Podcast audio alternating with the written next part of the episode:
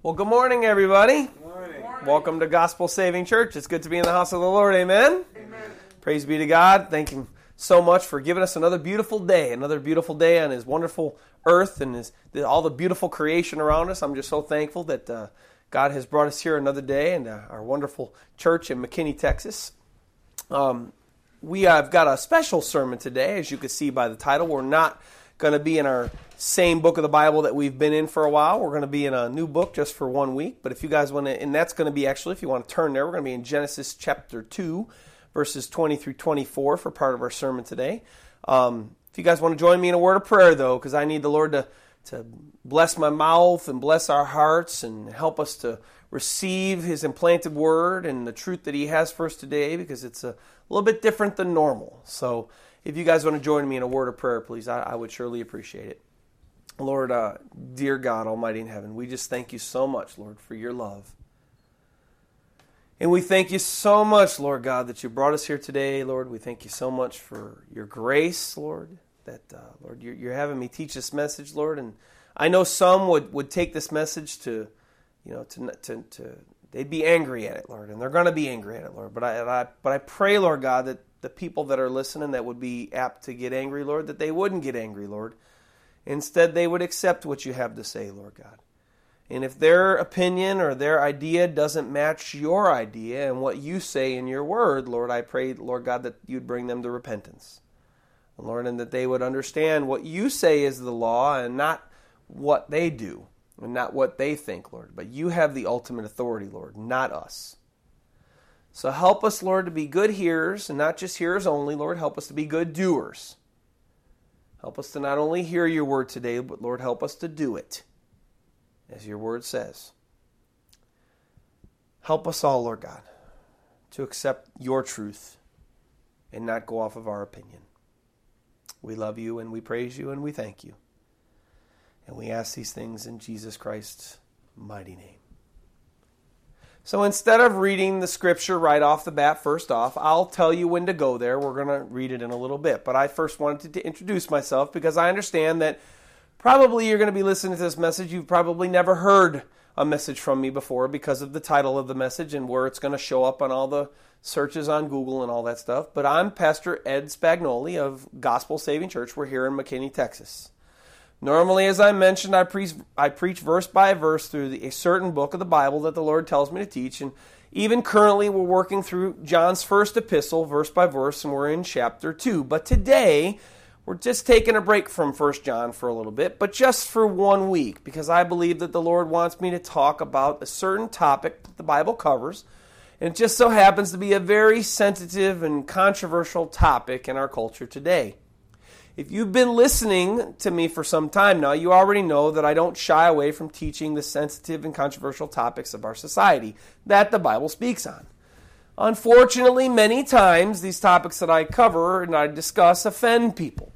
I don't want to offend people, but unfortunately, the morals and ideals that our society holds are different than the, what the morals uh, that the Bible holds are. They are actually, actually diametrically opposed, so opposed to one another that they can actually never be reconciled ever. Which is why I don't understand, as we're going to get into the topic, you'll understand. I don't understand why people try to make the immoral ways they live and practice justified by the Bible. You see, what I've seen in my 41 years of life is people want to live the ways that the Bible calls unholy and profane and sin and sinful before God, but then they try to use the Bible to say that those sinful ways they practice aren't really sinful at all. So to say, you know, hey, I can live this way and sin, but God's really okay with it. You, you just have to understand. You just don't understand the Bible. Which is the case with the topic of our study today and the title of our sermon, which is Homosexual Marriage in the Bible. This is one of the biggest controversial topics in our world today, and one of which many people have undertaken to justify by God's word and say it's not unholy, but it's just a preference. Well, if this is your first time listening to me today and you want to listen to more of my sermons, you'll find that I preach the Bible as is. And I don't teach it for personal gain. You see, I'm not your usual pastor. I work two secular jobs to provide for my family, for myself, and this church. Uh, we don't get many tithes and offerings, but I provide for what we do at this church through my jobs. And anything that anyone gives to Gospel Saving Church goes toward the finances we need to stay on SoundCloud and keep our website up and help with other small operating costs that we have. I teach the whole Bible, and I believe that the Bible comments on the Bible to help people understand what God is trying to say to them. I believe the Bible teaches repentance from dead works dead works such as sins, sinful lifestyle, works trying to get to heaven, because we know the Bible teaches not, it doesn't teach a works based gospel, okay? It teaches a grace based gospel.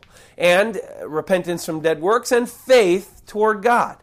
And that salvation comes through Jesus Christ and through Jesus Christ alone. So, to today's sermon, I must, though, before I get into today's sermon, I must give you a premise as to how this sermon came to be born. You may be saying, Well, Pastor Ed, you normally teach verse by verse. We're in First John. What makes you break off of that? Well, I had a conversation with a loved one of mine this week that came to me telling me that they were starting to believe that it was okay in God's eyes, so not a sin, for people of the same sex to be married, and that the Bible didn't really call that sinful. And so, it is because of this conversation, you see, that this sermon was born.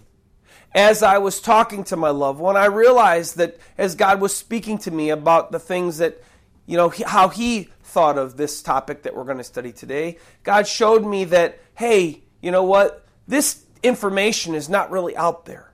Most searches that you do when you look this up on the internet, they support homosexual, uh, homosexuality and homosexual marriage in the Bible. But instead, Ed, I want you to teach them what I really have to say from this viewpoint and angle that most people don't see my truths from. And so, again, it is because of this conversation and God's leading, I believe, that this sermon was born. What did we discuss? Well, my loved ones said that they had come across some information about some claims people made that the main verses in most of the English translations of the Bible that condemned homosexuality really didn't mean what the English translators said that they did, making same gender sex and marriage okay in God's eyes and not sinful. In question today are 1 Corinthians 6, 9 through 10, and 1 Timothy 1, 8 through 10. 1 Corinthians 6, 9 through 10 says this. In the New King James Version and most English translation, it states this. Paul says to the Corinthians, Do you not know that the unrighteous will not inherit the kingdom of God? Do not be deceived. Neither fornicators, nor idolaters, nor adulterers, nor homosexuals, nor sodomites, nor thieves, nor covetous, nor drunkards, nor revilers, nor extortioners will inherit the kingdom of God. And 1 Timothy chapter 1, 8 through 10 says, uh, Paul's talking about the unsaved and those that aren't going to go to heaven when they die. Um, he says he says this, but we know that the law is good if one uses it lawfully, knowing this that the law is not made for a righteous person. So see the contrast here. We have a righteous person; it's not made for that, but for the lawless person and the insubordinate person. So that's the category that we're going to read about now. For the ungodly and for the sinners, for the unholy and profane, that's the category here. For murderers of fathers, murderers of mothers, murders of, or for manslayers, for fornicators, for sodomites, for kidnappers, for liars, for perjurers, and if there is any other thing that is contrary to sound doctrine. So the law is made basically for those that are not in God's will, to bring them to God's will. That's what the Bible says. Now, if you read these two sections of Scripture over only, it's a clear cut, simple thing, right? Nobody that's a homosexual or nobody that's a sodomite is gonna go to heaven. Correct. That is, that's what they said. In the New King James Version and other English translations, yes, that is the case. But is it that clear cut when you go back to the original Greek language that the New Testament was written in, and even the King, the King James Version, which was the very first English translation ever authorized by the you know by the church, and and then when you look at those translations, those Greek words that were used there aren't really that clear cut. The Greek word translator for homosexual in 1 Corinthians 6 9 there, the New King James uh, Version and other English translations is actually malakos. If I'm saying it wrong, I'm not a Greek speaker, but it's M A L A K O S. And believe it or not, it doesn't mean homosexual as the New King James translators translated it, and most other English translators translated it, but it just means effeminate, soft to the touch, or male prostitute, but again, not homosexual. And the Greek word translated for sodomite is arsen okites. If again, if I'm saying it wrong, it's A R S E N O K O T or O I T E S, and that's not tra- translated as sodomite or homosexual either, but abuser of oneself with mankind. But again, not homosexual or not sodomite either. And this loved one told me that since neither of these English words translated into the word homosexual, then homosexuality wasn't a real sin in God's eyes, including then homosexual marriage and why. I mean, really, uh, as people get married, if they're homosexual, they're going to have sex in marriage. So that would all encompass the same thing. Now, people have written books about this over the recent years, and they have explained these same verses that I brought up here, as well as some other verses on this topic in the Bible, that they claim support the fact that God does not consider homosexuality, including same sex marriage, a sin that would result in eternal separation from God. Or, in other words, homosexuality is not a condemnable sin. It's not something that if you do it, you're going to go to hell. God's okay with it. It's all right. They'll say, you know, hey, it's just my personal preference. And, you know, God wants me to be happy and God wants us to enjoy our lives. And you know what? People are just born with these natural desires to be with a person of the same sex in a relationship and in marriage. So, you know, homosexuality and homosexual marriages is okay. I mean, especially, I mean, listen to John 3.16. For God so loved the world that he gave his only begotten son so that whosoever would believe in it would not perish and have everlasting life. And hey, I'm, I, you know, if I say I'm a homosexual, I have this belief in Jesus, then uh, it doesn't matter. God loves me because you know Jesus died for my sins, right? And that's what that's what people say. But are homosexual relationships and marriages sinful in God's eyes or not? Well, to start off with, aside from our topic of homosexual relationship and marriage in the Bible, I must say this. What word does the Bible use to describe two people who have sex outside of marriage? And if you didn't know this, it's quiz for the day. It's a fornicator or fornication. And there's no dispute in the Bible as to what this word fornication means. The Greek word is pornos. That may sound familiar, pornography, but yet it means a male prostitute or a man, we could say woman too, who indulges in unlawful sexual intercourse. So simply, sex outside of marriage, because the unlawful part would be in not being married. Marriage is a law. If two people are going to be together, you know, if you want to be married, to be together, to have sex, the Bible says you need to be married. That's the law. So if two people come together, whether you're a heterosexual person or whether you're a homosexual person and you're having sex outside of marriage, the Bible makes it clear that you will not go to heaven unless you repent of this sin before God and get it right and get married and stop having sex outside of marriage. Now, our conversation didn't cover that, but there's no skating around that issue. Again, whether you're a heterosexual man and you love women, or you're a homosexual man or woman and you love men or women, doesn't matter if you have sex outside of marriage. The Bible says that you're a fornicator, and the Bible's very clear. It says that anybody that practices a sinful lifestyle shall not inherit the kingdom of heaven. Just just a little aside, but back to our main topic for today. So, as for me and this individual, my loved one, that we are having this conversation about whether homosexuality and homosexual marriage was a sin to God or not, God was reminding me of some things in His Word that I had forgotten about because it had been a while since I'd had this kind of conversation but that he that, that spoke so plainly on whether or not, and or I should say how God thought of homosexuality and homosexual marriage, you know, in His Word. So, are homosexual relationships and marriage sin to God or not? Well, to start off with, we must look at how God defined marriage in the very beginning of creation. That's where we're going to go to Genesis chapter 2. We're going to read it. Um, right in Genesis chapter 2, right after God had Adam name all the animals, God looked and saw that Adam was alone. And the Bible says, Genesis chapter 2, we're going to read it now, 2 through 24, he says this. But for Adam there was not found a helper comparable to him.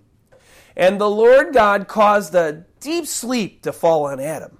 And he slept. And he took one of his ribs and closed up the flesh in its place. Verse 22.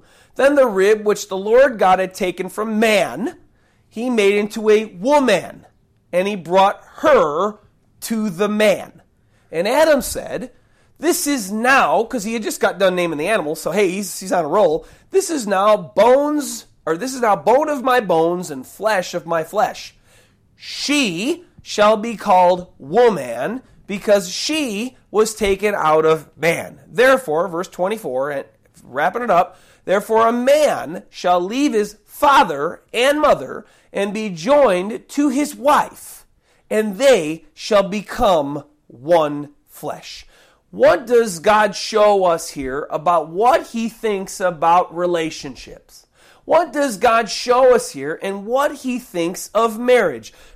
First, verse 21. Notice God made a woman for Adam to be his helper in life and not a man. That's big. Listen, the context here, if you want to say, well, that's woman, that, hey, you know, wife, hey, wife, hey, uh, you know, if two men get married, I can, I can be the man and, and he can be my wife. Well, nice try. The context here, the woman's used, notice here, uh, she is a woman and the woman is the wife, not he is the wife and he is the man and he's the no she is the woman if you go back to those through those verses the she is the woman and the woman is the wife not the man is the wife the woman is the wife okay as what the person that God gave to Adam to be the one that he was supposed to be with number 2 God describes marriage here as he gave it in verse 24. Listen to this. I'm just going to read it over again, but I'm going to kind of throw some things in there. Therefore, a man, uh, that would be a male person, shall leave his father. Well, what is a father? A father is a male. God not only gave marriage here, but he said, hey, marriage is going to come from, listen, a man shall leave his father, that's a male, and mother, well, that's a female and be joined to his wife, which is a woman. So here we have even not only is marriage for a man and woman, but we know that a, a, child is supposed to be coming, leaving their mommies and their daddies as they get older, and not leaving them in a you know physical like I'm never going to see them again, but leaving underneath their umbrella and going to be with a woman and wife to be married, and then it even came from a father and a mother that they would leave to go be joined together. Now, in this verse, and in the whole Bible, and in the New and in the Old Testament, and even in the New Testament, there's only one option God gave humanity for marriage. That was male and female. God didn't give two men to come together to be married, and He didn't give two women to come together and be married. He gave man for woman and woman for man. Now we know that the first reason God gave Eve to Adam was to be his helpmate. Verse 20 tells us that. But did you catch the main reason God gave Eve to Adam? Look at the last part of verse 24 again. God says, And they shall become one flesh. What does that mean? What does that mean? Well, you know, I know because I've been married for 20, 20 plus years, I know that when you come together, you kind of become unified together. You start making decisions together. You start, you know, you start loving one another together. You know, you start doing things together. So in a sense, you kind of become, you know, a couple or a thing, or you know, as people call it, a I'm a couple. So you become one in a sense of you you go from two individuals to one couple, and so you're not separate anymore. But is that what God is saying here? He says literally they will they shall become one flesh. We see the Bible speaks about this, God speaks about this, not just that we will become one couple, but the two becoming one flesh represents how a man and a woman will come together and have children. You see, that is one of the reasons, that's the main reason why God gave woman to man because two men can't have children no matter how much sex that they have. And two women, no matter how much sex that they have, they can't produce a child either. So God gave woman to man so that they would become one flesh. So naturally, then, we'll say, because this is something I'm not taking this out of my own head here, naturally, since God gave woman to man to make a baby, to fill the earth, to you know procreate, the natural way that God gave marriage and even the natural way God gave mankind to come together sexually in marriage was between man and woman and the main reason was so that they could procreate and make more human beings. It's just as simple as that, right? So it's safe to say that heterosexual or male and female relationships for sex and marriage is the natural way God gave mankind. And so it's also safe to say that any other way would be considered unnatural, including same sex marriage, because it goes against the only option God gave for marriage and sex inside of marriage that God gave to humanity. And if you don't think that God was telling Adam and Eve in the last part of verse 24 that their coming together to become one flesh was for the purpose of procreation, to, so to have children, look at what God says about the marriage relationship He gave to Adam and Eve in the expedited or yeah expedited version of creation in Genesis chapter 1 you see chapter 2 was more of an individual broke breakdown of what God did with Adam and Eve and how he made different things but in chapter 1 kind of God gives an overview and in chapter 1, in God's overview, God says this in Genesis 1 27 and 28 about Adam and Eve's relationship. Listen to this. So God created man in his own image. In the image of God, he created him, male and female. There's a representation again. God didn't create two men or two women, he created male and female. He created them. Verse 28 God blessed them, and God said to them, This is a direct word from God. Be fruitful and multiply and fill the earth and subdue it. So be fruitful, multiply, come together, have lots of babies, fill the whole earth with babies, and then reign over the earth. You, man and woman, are supposed to be the rulers of this earth. That's what I'm giving you. I'm giving you the earth to rule over. Now, now, one thing I wish I would have brought up in our conversation, but that God didn't show me till later, was that guess what this is? This is a command, ladies and gentlemen. God didn't say here, well, if you if you get around to it, you know, I'd like you to maybe someday, maybe, you know, have a kid or, you know, so, and then, no. This is a command by God. God says here as a command to Adam and Eve be fruitful and multiply. Now, there's only one way that you can multiply yourself if you're a human being, and that's to have sex or you know intercourse with your wife and have a baby and then you're multiplying yourself because the baby is literally a compilation of the genes of mom and dad and it comes together and makes a baby there's only one way to fill the command, and that's to have sex inside marriage. That's God's plan, that's God's law. And to procreate and to fill or multiply yourself and fill the earth. It's a command. So really, Genesis 2:20 was just the reiteration of the command God gave to Adam and Eve to come together and have kids or procreate and make other humankind to fill the earth. And again, ladies and gentlemen, and I'm not trying to be mean and I'm not being evil, but same sex people coming together, whether they're in marriage or out of marriage, they cannot procreate and make children to fill the earth as God said. And even if science makes a way for them to procreate some way, somehow, someday, God didn't naturally give marriage or sex in marriage to humanity as two same sex people. He gave it as male and female is the natural relationship and the natural way that men and women are supposed to come together, come together in marriage and procreate and have children and fill the earth. So now, even taking out the equation of those two words in, in, in you know 1 Corinthians 6 and 1 Timothy 1, that, that didn't mean homosexual, we can see that God ordained heterosexual relationships and marriage as a natural order of how He wanted humankind to come together in marriage. And the command, ladies and gentlemen, is not a, it's not a, well, if you get around to it, it's a command that we fill the earth, that we multiply ourselves, and so that we procreate. So, is homosexuality and homosexual marriage a sin in God's eyes?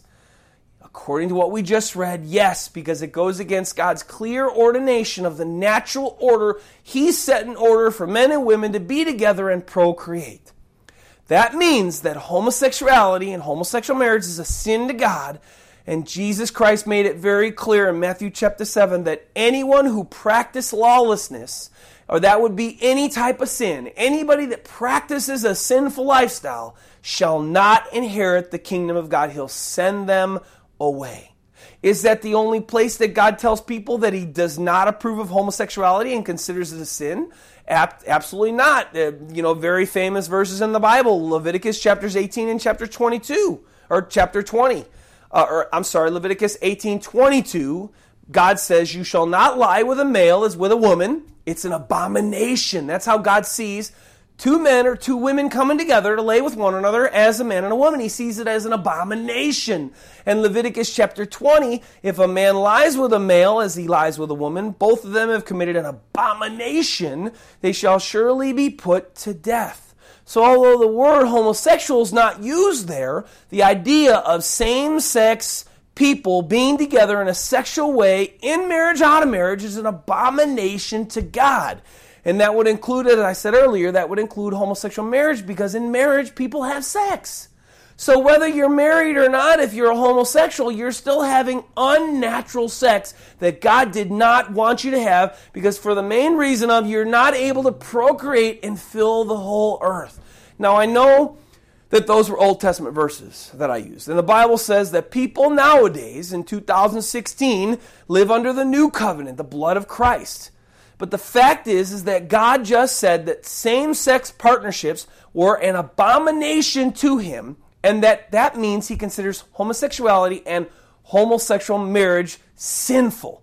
In Leviticus, God just told us what he really thought of this subject and that he considers it an abomination, so a sin. And if this practice is an abomination, a sin to God, then we can say that God hates it. Because the Bible says God hates sin. Now, why would God consider homosexuality and homosexual marriage an abomination and sinful, and why would He hate it so much? Well, as I said earlier, homosexuals cannot have children. And what does that do? What was God's original command going back to that? Be fruitful and multiply and fill the whole earth. It's a command. I talked about it already.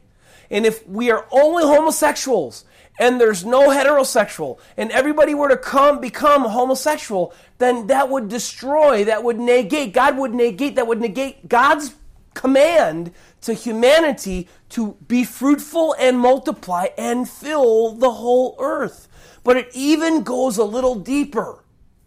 Let's say back in the old testament days everybody would have become a homosexual. Let's just say it okay let's just say because it could have happened Anything can happen, right? Let's just say it would have happened.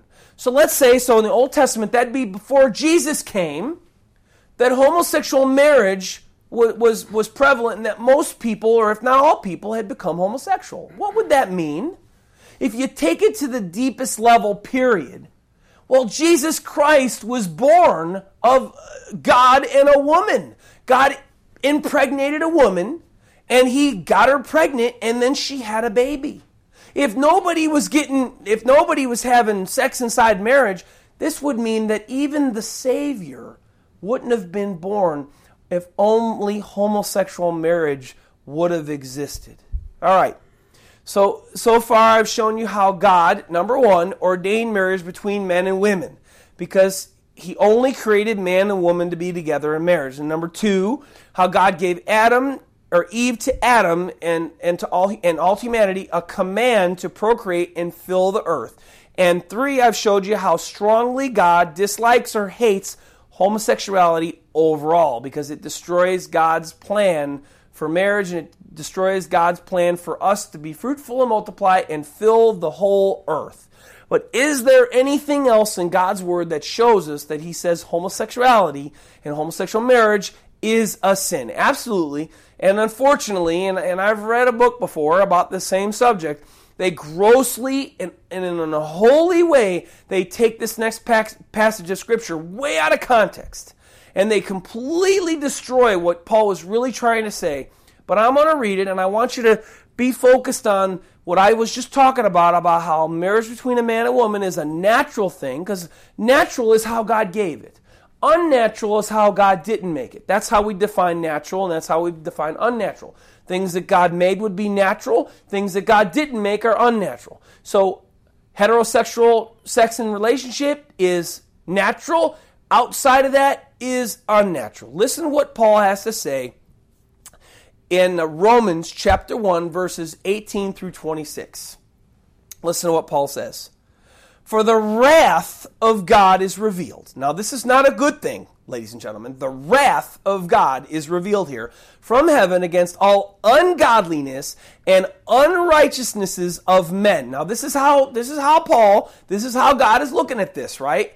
Wrath of God against all ungodliness and unrighteousness of men who listen, suppress the truth and unrighteousness, because what may be known of God is manifested them, manifested in them, for God has shown it to them.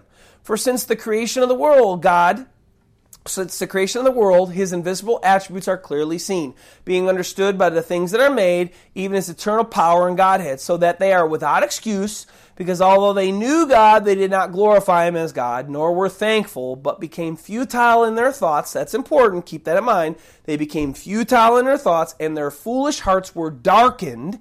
Professing to be wise, they became fools and changed the glory of the incorruptible God into the image made like corruptible man, and birds, and four footed animals, and creeping things. Therefore, listen, now we know the context here the wrath of God, unrighteousness of men, bad stuff, right? Therefore, God also gave them up to uncleanness. Now, this is how God sees this. Unclean, whatever he's going to say next, God gave them up to uncleanness, these that are in rejection unto God, in the lusts of their hearts, to dishonor their bodies among themselves. This is dishonoring of their bodies. Who exchanged the truth of God for the lie and worshiped and served the creature rather than the Creator who is blessed forevermore. Amen. For this reason, God gave them, people, up to vile passions. Ladies and gentlemen, there's, there's nothing good about this here. Vile passions is not a good thing, okay? That means it's not right. It's vile passions. For even their women exchange the natural use for what is against nature.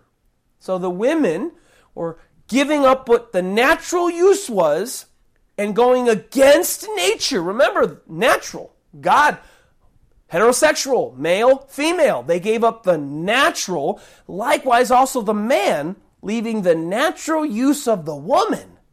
Well, what's the natural use of the woman? To have babies, to be the helpmate of the man. Paul says here they, they left the natural use of the woman, burning in their lust for one another, men with men, committing what was shameful committing what is shameful, actually, it says, because it's still happening to this day, and receiving in themselves the penalty of their error, which was due. Or remember, as I said, I can't say this enough. Remember what God considered the natural order for men and women. Men and women coming together in God's natural order to be married, and the natural order for men and women to obey God's command to procreate and fill the world with people, which makes the unnatural way and the vile passion way Romans chapter 1, homosexuality and homosexual marriage, because there's no obedience to the command to procreate, and they don't line up with God's original plan for marriage, which is male and female. So now this issue's clear. Now there's a slam dunk here to me and I hope it is to you. Uh, what God thinks of homosexuality and homosexual marriage, I hope it is to you. God looks at homosexuality and homosexual marriage as unnatural and an abomination and a vile passion and therefore sinful and not okay. Anyway, me and my loved one had this discussion, and I felt compelled, as I said earlier, to preach this message because I felt like God gave me some things that, you know what, I don't know that I've ever heard a preacher teach me these things. I, I mean, I've always, you hear what society says, and the laws have been passed in America, and homosexual marriage is, is okay now in America. It's lawful in America. Well, just because it's lawful in America doesn't mean that it's okay in God's eyes. Maybe you've become confused on whether or not God saw this subject, homosexuality and homosexual marriage, is okay because of what society has embraced. Well, please don't be confused any longer. Homosexuality and homosexual marriage is a sin in God's eyes. Now, understand what I'm coming from here. This is in God's eyes. If you're a homosexual right now and you're listening to this message, anyone can do anything that they want and they can live any way that they want. You, if you do not if you love men more than a woman and you're a homosexual, you can live any way you want. You can do whatever you want. You can act any way you want. You can do whatever you want. But understand, just because you live this way doesn't make it okay in God's eyes. God sees what you do as a sin. And sin is sin, and homosexuality is a sin to God. And as I said, Christ in Matthew 7 says that anyone that practices sin as a way of life will not inherit eternal life. So there it is. There it is. There's what the Bible really says about homosexuality and homosexual marriage. Now, please don't misunderstand me and why I taught this subject today. I don't hate people who practice homosexuality or even those who have gotten married into homosexual marriages. And I don't believe God hates them either. If you're listening to me, if, you, if you're a homosexual, I don't believe God hates you either. I don't hate you. I love everyone no matter what you do and no matter how you act, and so does God Almighty. He is love, He is light. But just because God loves everyone, you, me, everyone on the earth, even homosexuals, doesn't make a person saved or right in His eyes. There's an old saying, it's not really found in the Bible in one verse, but rather is an overall idea, and it goes like this God loves the sinner, but hates their sin. Is homosexuality a bigger sin than fornication or adultery or idolatry, lewdness, murder, thefts, etc.? And, and how it separates people from God? Absolutely not whether you steal $100 or whether you rape a woman or whether you, you, uh, you, know, you, you go out and you drive your car 100 miles an hour and you murder somebody or whatever, all that sin separates people from God. Just because you're a homosexual and, and, and well, I'm a, I'm a pro, you know, a lady's a prostitute doesn't make your sin any different. And I don't look upon you any different than any other sinner as I used to be in the whole world as I still am a sinner. But Sin is sin in God's eyes, and as far as how it separates people from Him, and the Bible is clear, as I said, that anyone who practices any type of sinful lifestyle is not going to go to heaven. So if I've offended you today by teaching you what God really says in His Word about homosexuality and homosexual marriages, I apologize that I, what I said offended you. I really do. I'm sorry if what I said today made you offended. But I'm not sorry that I taught you the truth because I will not apologize for the truth. And what God says is what God says, and He is the final authority and not me. The fact is, is that God loves everybody very much and Christ died for all mankind's sins. But a person must repent of any sinful way of life that they live to be saved, even those ways that are trying to work their way to heaven, and they need to turn to Christ and surrender their lives and lose their lives for the sake of Jesus Christ, as Jesus put it, and make a decision to live for Him and obey His commands and follow His teachings. Changing the topic for just a moment, I must ask you that are listening to me just a few questions as I close. Okay? Think about this. Um, and this is going to, I hope this really shakes you up on this last few things I have to say. Are you really saved? Whoever you are. Are you really born again? Whoever you are that are listening. And if you died right now, do you really, are you really sure you'd go to heaven? Here's why I ask those questions. Please don't get caught up in looking at the sin of a homosexual person. Yes, if they don't repent and surrender to Christ, they'll go to hell. but look at your own lives and test your own self to see if you are really saved. Many in our world today believe themselves to be saved and going to heaven when they die, and they think they're going to be there forever for eternally, but they're wrong. Check out the sermon I just did a couple weeks ago entitled The Test of Knowing Him. You'll see what I'm saying. But my final words to those who are listening to me out there, homosexual or straight, proclaimed Christian or not, those who believe themselves good people or whatever you think yourself, whatever you think of yourself. Matthew chapter 7 verses 21 through 24. Jesus says, "Not everyone who says to me, Lord, Lord, shall enter the kingdom of heaven. They believe in him. Not everyone who says to me, Lord, Lord, shall enter the kingdom of heaven." These are people that believe themselves to be Christians. They believe that Lord, nobody calls Jesus Lord except the Christian, and they believe in him. But he says, but he who does the will of the Father, that's the one that's going to go to heaven, Jesus says. Well, do you know what the will of God is? It's only one will, and it has to do with salvation.